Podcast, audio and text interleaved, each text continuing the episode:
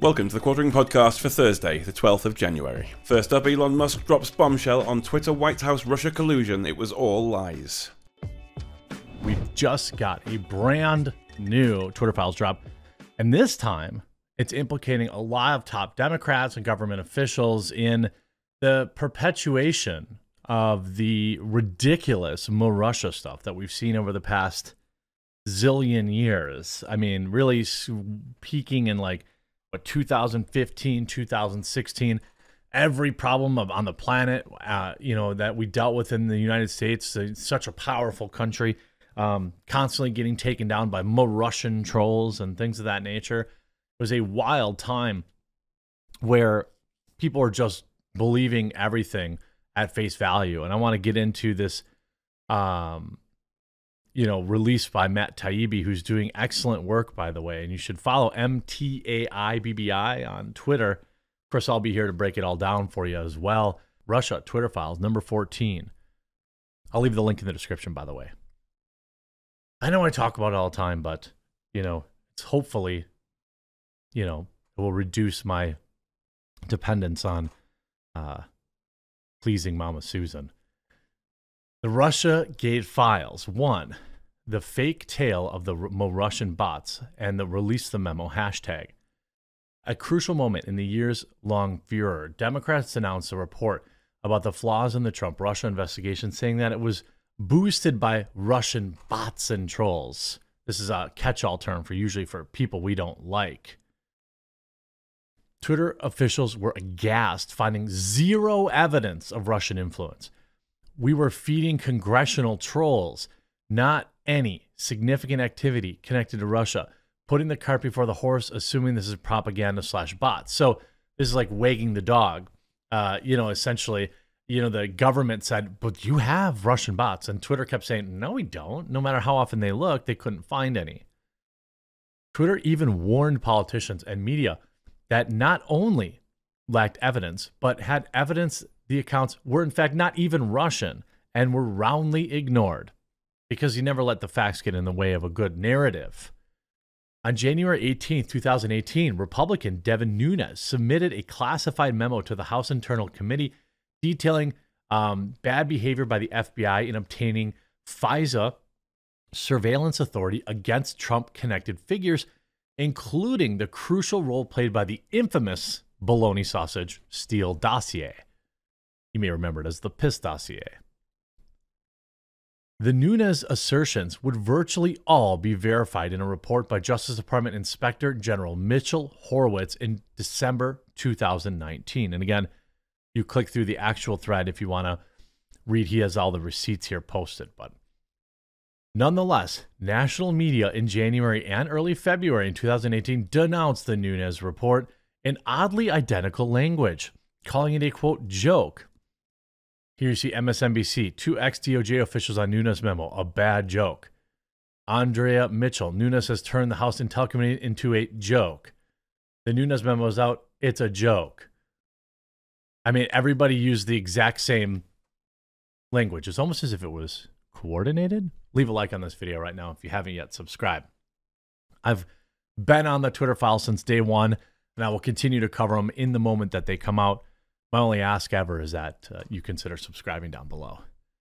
On January 9th, sorry, January 23rd, 2018, Senator Dianne Feinstein of a Democrat in California and Congressman Adam Schiff, Democrat, California, published an open letter saying the hashtag, quote, gained the immediate attention and assistance of social media accounts linked to Russian influence operations. Feinstein and Schiff said that Nunes' memo distorts classified information, but they don't actually call it incorrect. Connecticut Senator Richard Blumenthal followed suit, publishing a letter saying, We find it reprehensible that Russian agents have so eagerly manipulated innocent Americans.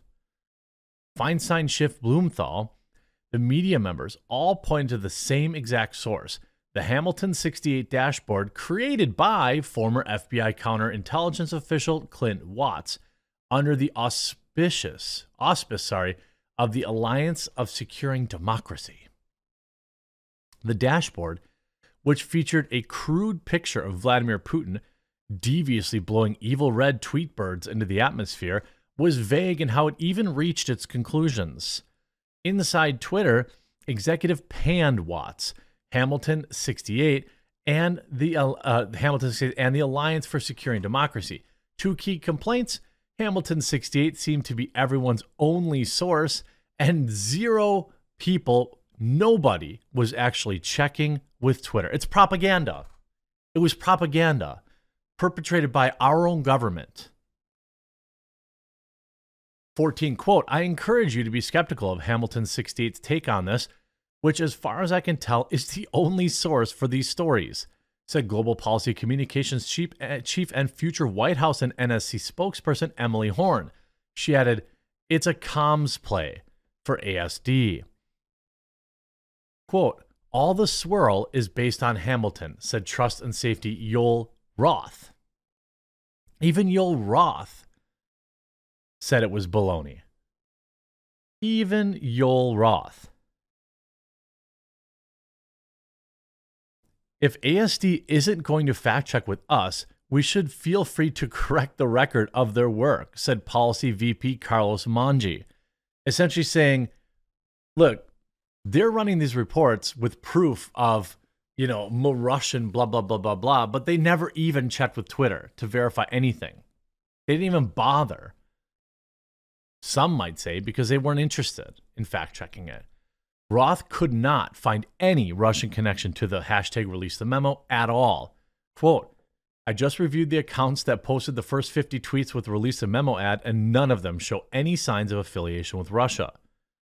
We investigated, found the engagement as overwhelmingly organic and driven by VITs, which are very important tweeters, including WikiLeaks and Congressman Steve King. A staffer for DiFi, Feinstein, agreed it would be, quote, helpful to know how Hamilton 68 goes by, quote, the process by which they decide an account is actually Russian, but only after Feinstein published her letter about Russian influence. Oh, interesting. So it's it's yeah, it's probably we should probably look into the process here of how they actually said it, but only after she was said that she absolutely uh, is proof, you know, that there was Mo Russia. When Twitter spoke to a Blumenthal staffer, they tried to quote wave him off because we don't believe those are bots. Well, they don't believe it, even though there's no evidence. Added another it might be worth nudging Blumenthal staffer that it could be in his boss's best interest to not go out there because it could come back and make him look silly. Of course, from Nick Pickles. Nick Pickles was on the thread. One Twitter executive even tried to negotiate, implying an undisclosed future PR concession if Blumenthal would lay off of this. Quote, it seems like there are other wins we could offer him. Well, that's nefarious, isn't it? working directly with so Twitter didn't like being associated with this whole Russian bot thing, so they're basically offering some sort of quid pro quo. Blumenthal pushed his letter anyway. Executives eventually grew frustrated over what they saw as a circular process presented with claims of Russian activity, even when denied, led to even more claims. They expressed this explicitly to Blumenthal's camp, saying that Twitter spent a lot of resources on this request and the reward from Blumenthal shouldn't be round and round of round after round of requests. We can't do a user notice every single time this happens. Eventually, Twitter staff realizes, quote, Blumenthal isn't looking for real and nuanced solutions, but just wants to get credit for pushing us further. Shocking. Ultimately, senior executives talked about feeding congressional trolls and compared their situations to the children's book if you give a mouse a cookie. In the story, if you give a mouse a cookie, he'll want a glass of milk, which will lead to a wave of exhausting requests, at the end of which he'll want a glass of milk and one more cookie. The metaphor for endless Russian requests was so perfect, one executive wrote, I'm legit embarrassed I didn't think of it first. Despite universal internal conviction that there were zero Russians in the story, Twitter went on to follow a slavish pattern of not challenging Russia claims on the record because they were worried about their own reputation. even though they knew that it was fake. Outside counsel from DC connected firms like Deb, Debevoise, and Plimpton advised Twitter to use language like, quote, with respect to particular hashtags, we take seriously any activity that may represent an abuse of our platform. As a result, reporters from the AP to Politico to NBC to Rolling Stone continued to hammer the Russian bots theme despite a total and complete lack of evidence. Russians weren't just blamed for release hashtag release a memo, but Schumer shutdown, uh, the Parkland stuff, gun control now, to widen the divide, according to the New York Times. Hashtag Schumer shutdown and release a memo. The internal guidance was, ha- uh, quote, both hashtags are organically trending. So when inconvenient, when inconvenient, they just say, oh, it's Russian bots. Everyone knows this. And then even though Twitter internally knew that wasn't true, they didn't correct it because of fear of their own kind of blowback. NBC Politico, AP Times, Business Insider, Insider, and other media outlets who played up the Russian bot story, even the Rolling Stone, all declined to comment for this story. Shocking. The staffs of Feinstein, Schiff, and Blumenthal also declined to comment. Who did comment? Devin Nunes. Schiff and the Democrats falsely claimed Russians were behind the release of the memo hashtag all my investigative work. By spreading the Russia collusion hoax, they instigated one of the greatest outbreaks of mass delusion in the United States history. This release and memo episode is just one of many in the Twitter files Russiagate scandal that was built on the craven dishonesty of politicians and reporters for who for years ignored the absence of data to fictional scare headlines. For more, of course, watch Schellenberg, Bari Weiss, Alfang, Zeiss, and Bernstein for more. Twitter had no editorial input on the story. Searches were carried out by third parties, so the documents could be limited. They accuse us of eh, malinformation. We accuse them of gaslighting. Guess who's on the right side of the story? The, the Democrats knowingly pushed this absolute garbage, proofless story on the American people.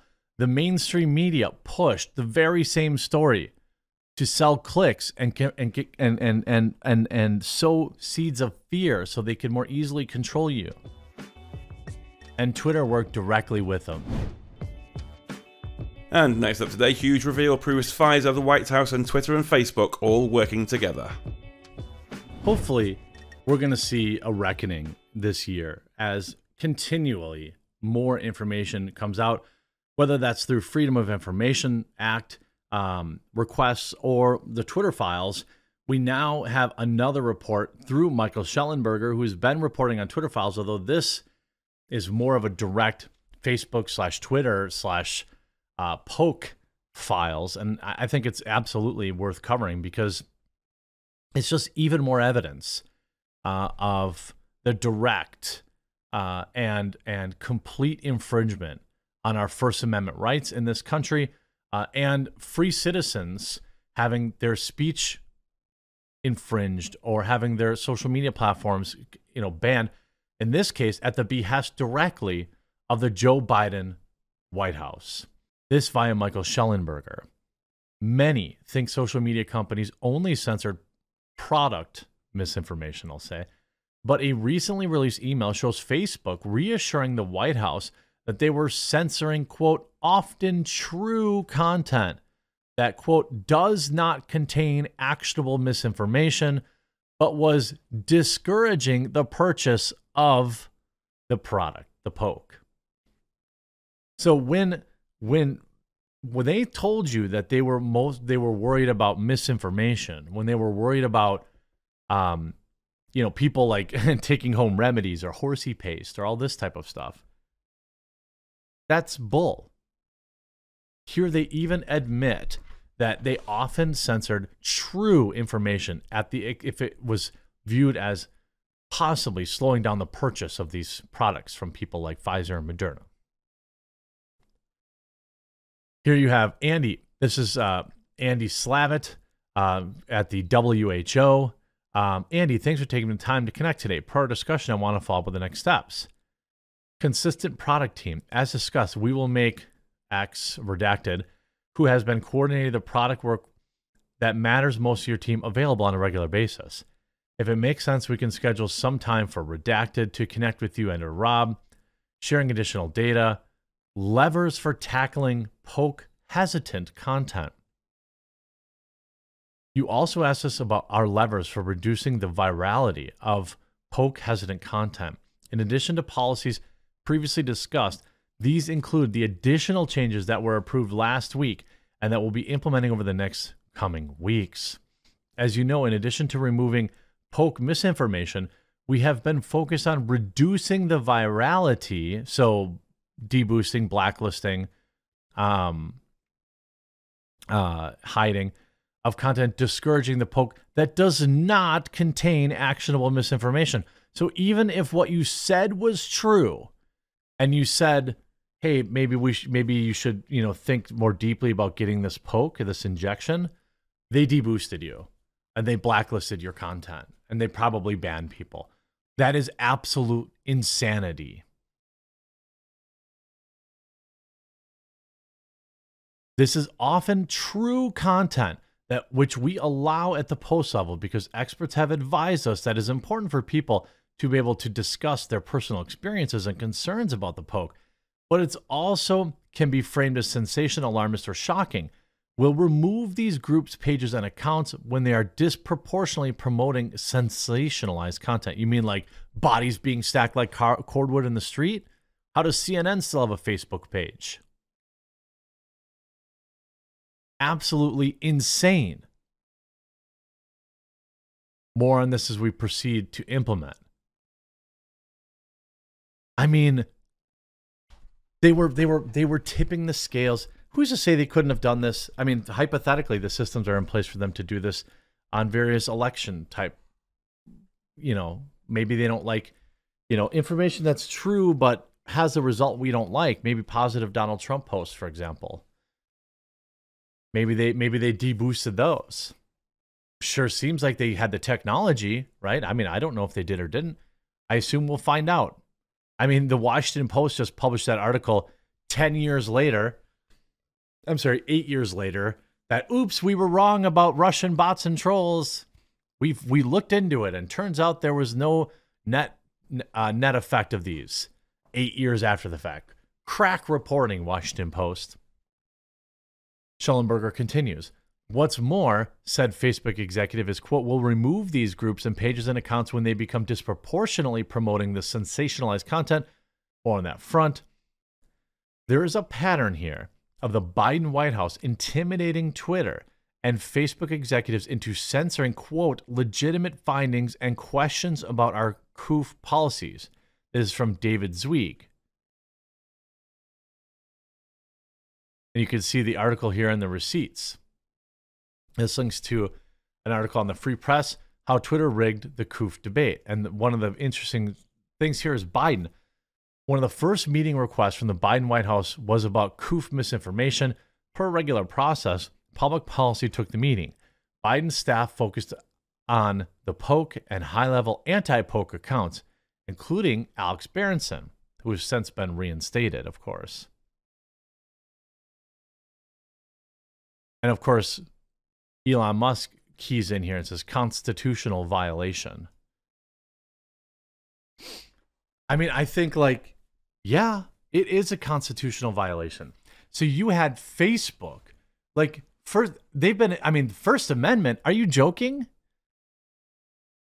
Are you joking about that? Our government has been has uh has been infringing on our First Amendment right for years.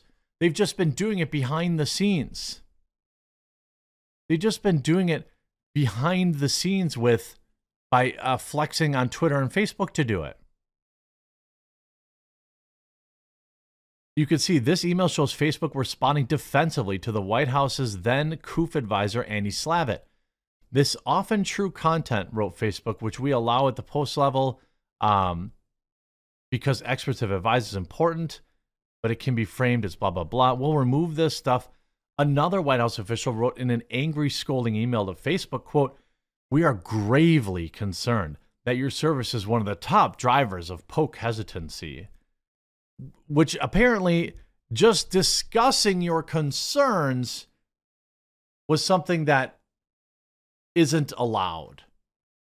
So, if you were concerned about injecting this product into your body, you were seen as a negative, as somebody who needed to be silenced, somebody who needed to be deboosted and shadow banned.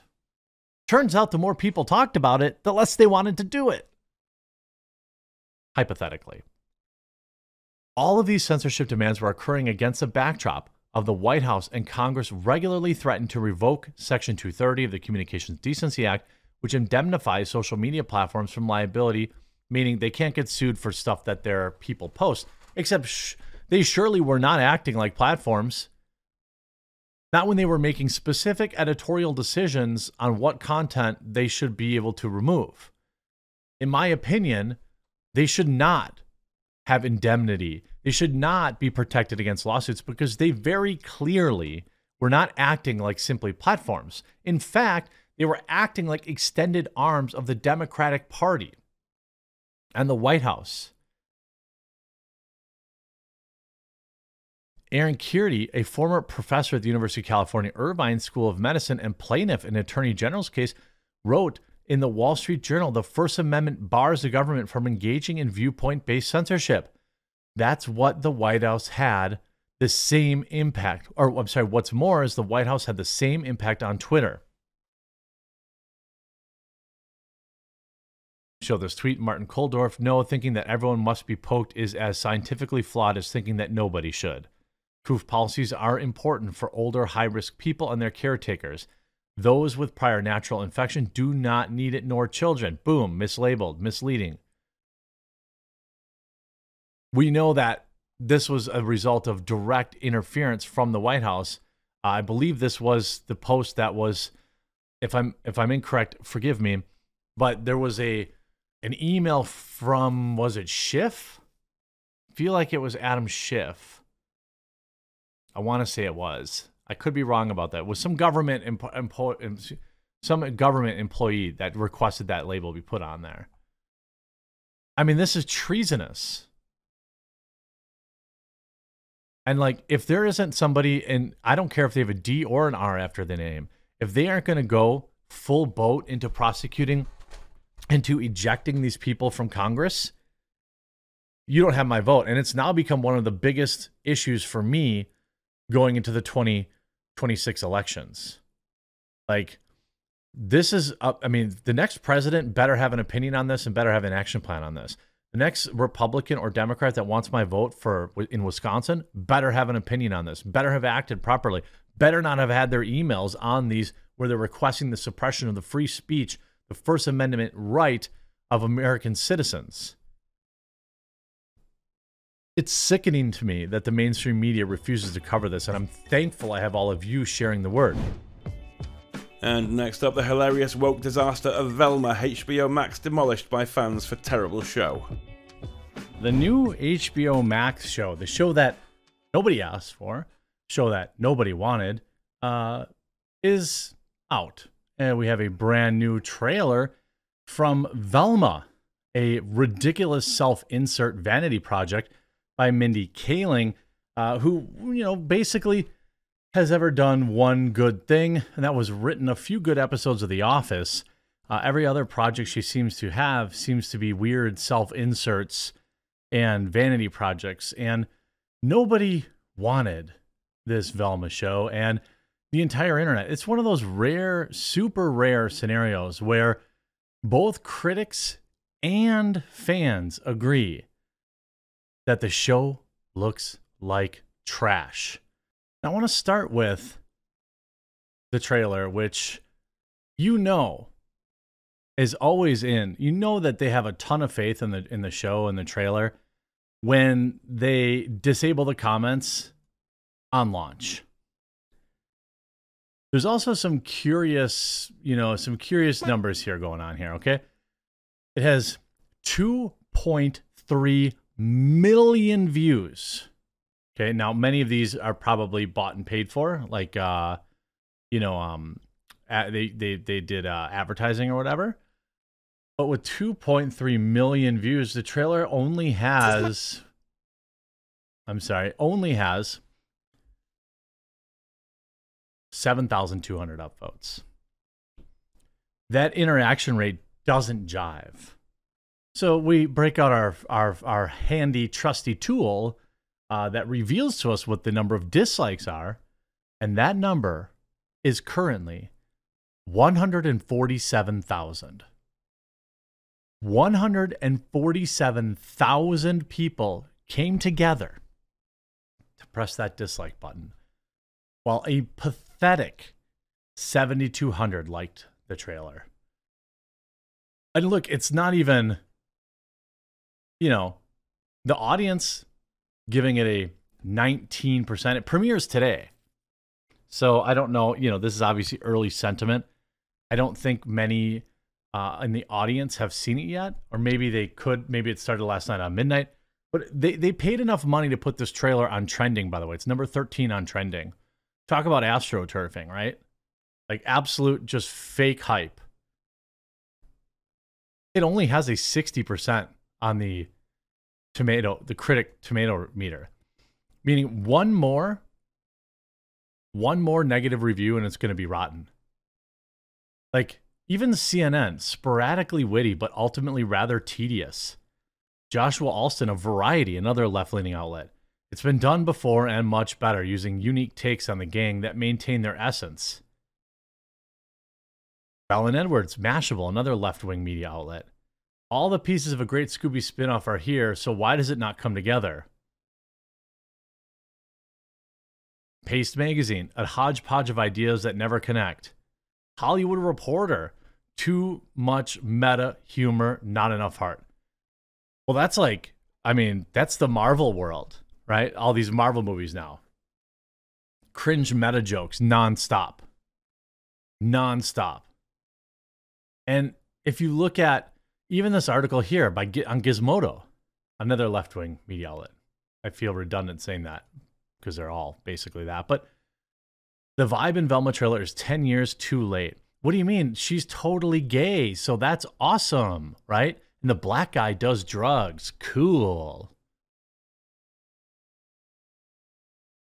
I mean, you see, Velma was recently featured in her in her queer glory because this is the only reason they're actually making this, right? Is for more LGBT propaganda.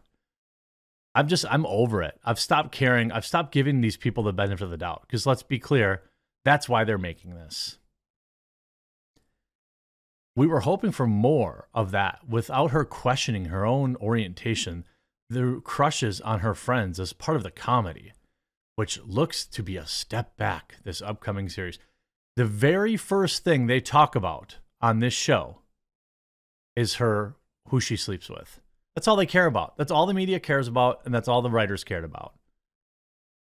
The new trailer for the adult animated uh, series reveals a comedy that feels decidedly retro, as in outdated. What do you mean? We you don't think 420 jokes are funny in the in year in the year 2023? But she says 420. I mean, get it? Weed. Yeah, ha ha ha ha ha. You they don't even have the dog in the show. Even like some of the Twitter takes.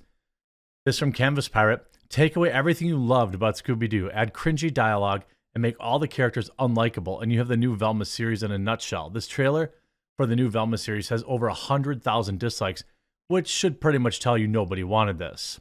I mean, it has 7,000 upvotes.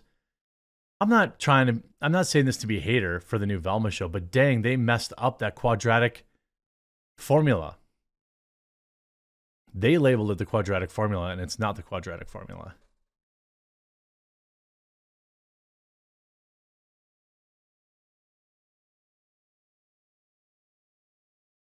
if you don't tell people this is, if you didn't tell people this is Scooby Doo, almost no one would be able to tell. Does this dialogue sound like any previous version of Shaggy and Velma would on how they would talk to each other? 420 is, right? Um, yeah. It's code for adults who still watch cartoons. I also, and oh yeah, also don't forget that Daphne's brown now. She's no longer white. She's brown, so she can look exactly like Mindy Kaling. That's the cringiest part of it, maybe, is that this woman is so insecure. She holds an extremely powerful position in Hollywood. She gets to destroy whatever IP she wants to. She's already got a brown character out of four, right? And she's like, well, Daphne, or, um, but, uh, no, but my character also has to be race swapped. So she looks just like me. Why not just call it the Mindy Kaling show then? You can say, this looks like garbage, holy ass. We wanted Harley Quinn audience. You're not going to get it. Thank God I'm only watching for Daphne, Fred, and the cheerleaders. Like everybody's just completely dunking on this. Nobody, the official HBO, the official Velma the series release of the trailer only got 2,000 likes. It got you know like, and by the way, don't don't spend too much time on this hashtag because you just get too much, too many prawn videos.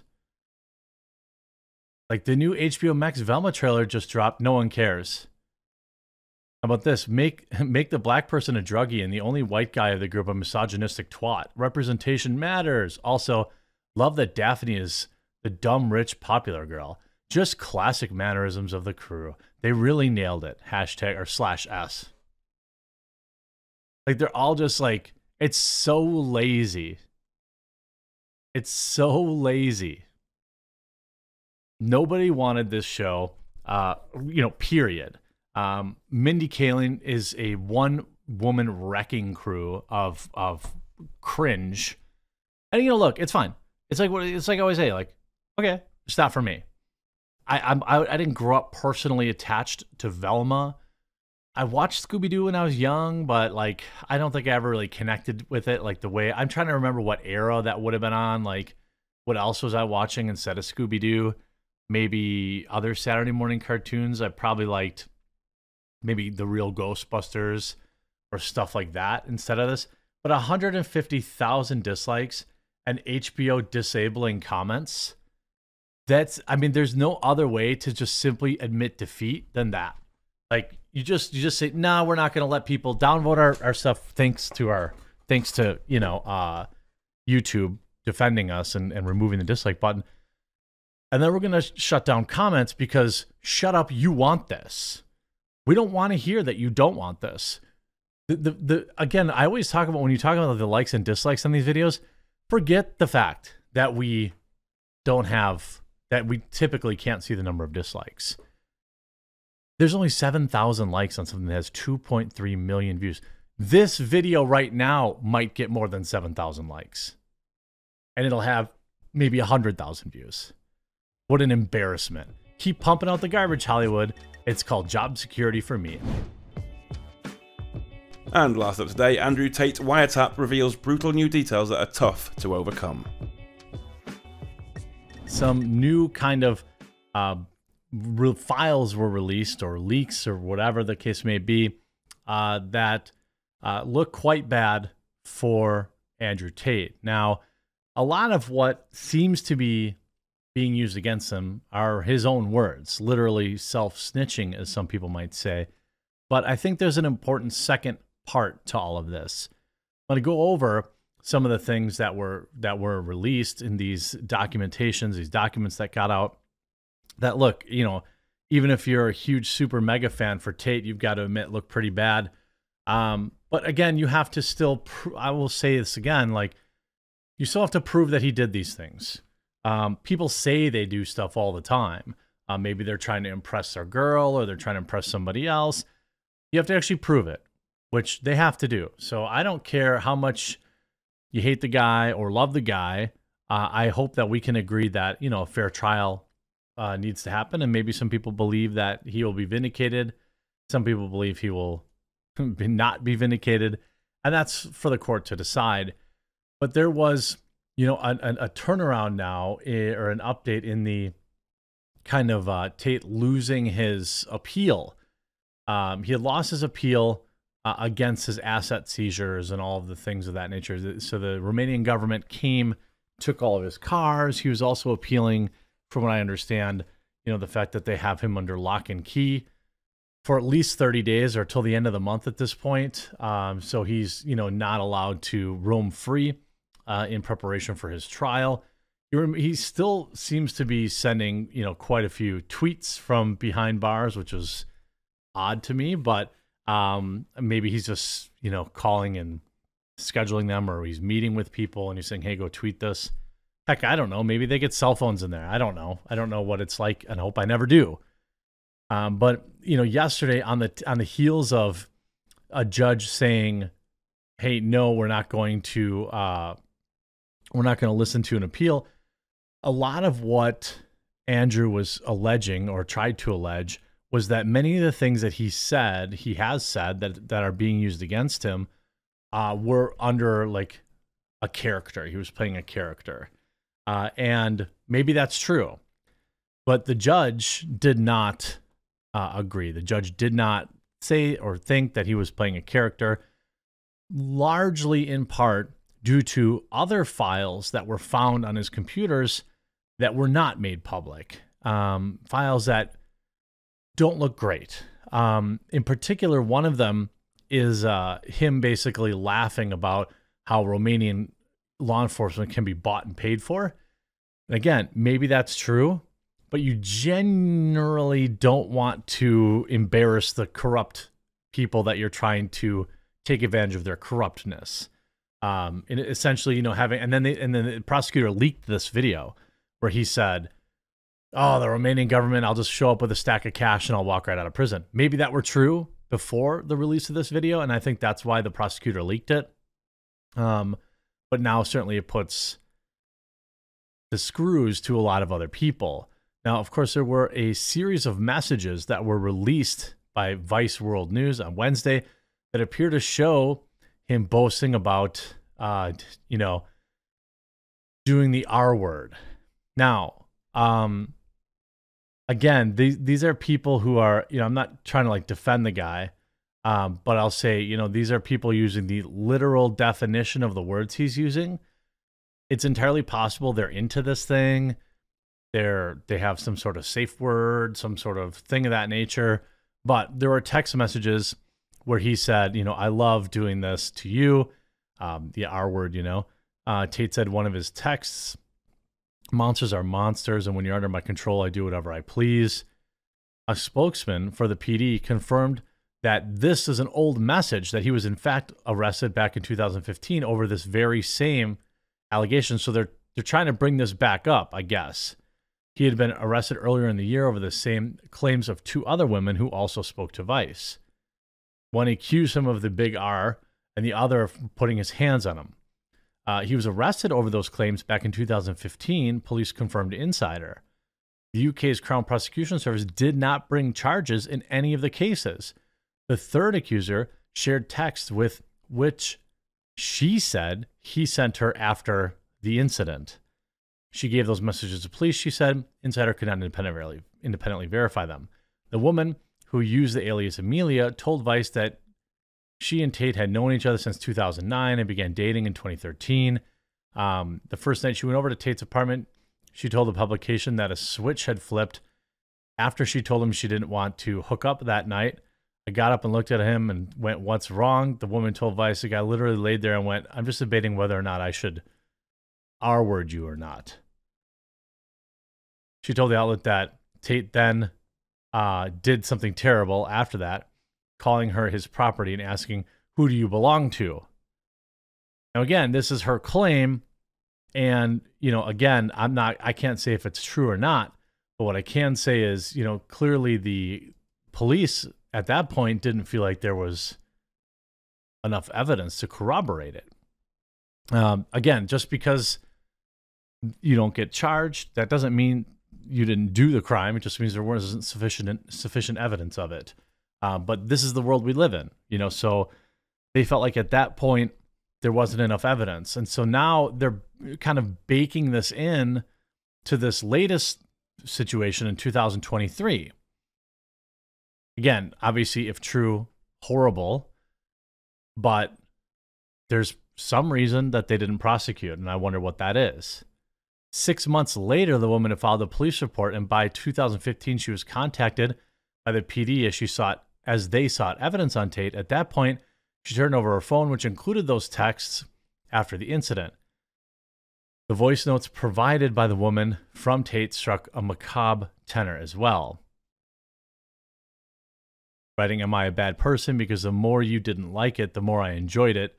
Tate could be heard saying in one of the voice notes, per Vice adding that he wanted to pin her down and make her do things she didn't like. Again, this sounds like it could be kink stuff.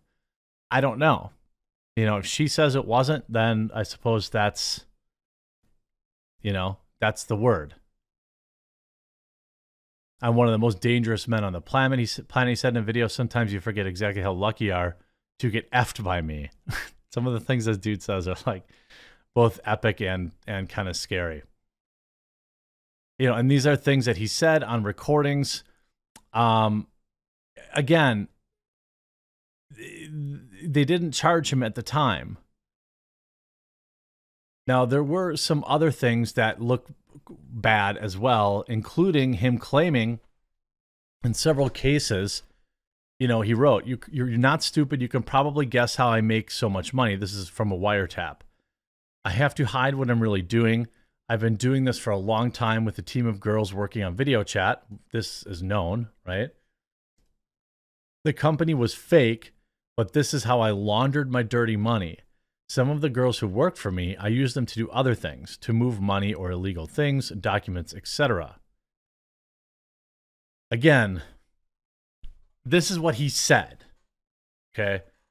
And generally, when somebody says, you know, like they're admitting to a crime, they probably did it.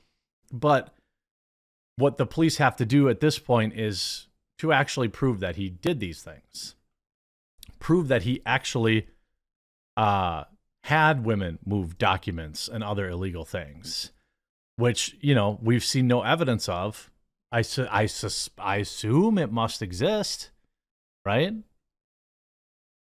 In the same report by Digi24, more details about Tate and his brother. You know, uh, one person described the experience. The prosecutors claiming that the girls worked under the brothers were often made to feel intimidated by armed guards who were stationed in every room, including the spicy campsites where they worked. More shockingly, the girls were also reported to get tattoos that would read owned by Tate, a common trope amongst trafficking. Now, again, this term trafficking, you know, has been used as a a catch-all in some cases, and in some cases it's been completely accurate. Um, but th- these transcripts don't look good. Um, him telling, you know, you can't go outside without telling me. The mall, the supermarket, nowhere from now on. I told you I wanted to go on. This is your last warning. Um, I heard you're the one running the OF and TikTok account. Um, like it's possible. You know, a lot of these. The other things is uh, there's claims that he misled these women, that he was going to marry them, only to then basically put them to work. And he's got a video basically saying that. You know, like he's I don't know if it's for his course or whatever, um, but it you know doesn't look good. You see it's um, Tristan and Andrew have been placed, obviously, in Bucharest detention center on suspicion of trafficking, attempting to form a crime group, and committing all sorts of other claims. But you're talking about, you know, having a fake company. That's not a good. That's probably not not looking good. Almost certainly not looking good. Uh, you know, the wiretap. Um, he's gonna have to answer for that stuff. This stuff doesn't look good. Uh, you know, I think that is, you know, is I'm I'm actually interested to see if this ever goes to court. My opinion has still remained that he will not do any time beyond this 30 days. That isn't me saying he's guilty or innocent. My opinion is that he won't do any time. Uh, right now, we're looking at them dredging up several old claims that unless there's new evidence, you're not going to convict him. Um, the now there are other things where on video he talks about paying his women in Bitcoin so he doesn't have to pay his taxes, tax evasion, you know this kind of stuff. This is how they get mobsters is tax evasion. Um, and if you know he talks about that on video. So if there is an actual paper trail of him you know, exchanging Bitcoin and not paying taxes and all this kind of stuff, that that will be most likely. You know, governments, you don't give them their money, that's when they suddenly start they start caring a little bit more. So so if he was, you know, tax evading using cryptocurrency, that's probably going to be what gets him, unless there's more evidence here. But uh, right now, based on what's out there, they're still going to have to prove it. He said these things, but there's going to have to be some evidence. Certainly, it doesn't look great. I hope you were informed by this video. If you were, please make sure you leave a like on it and you subscribe down below, and we'll talk to you again real soon.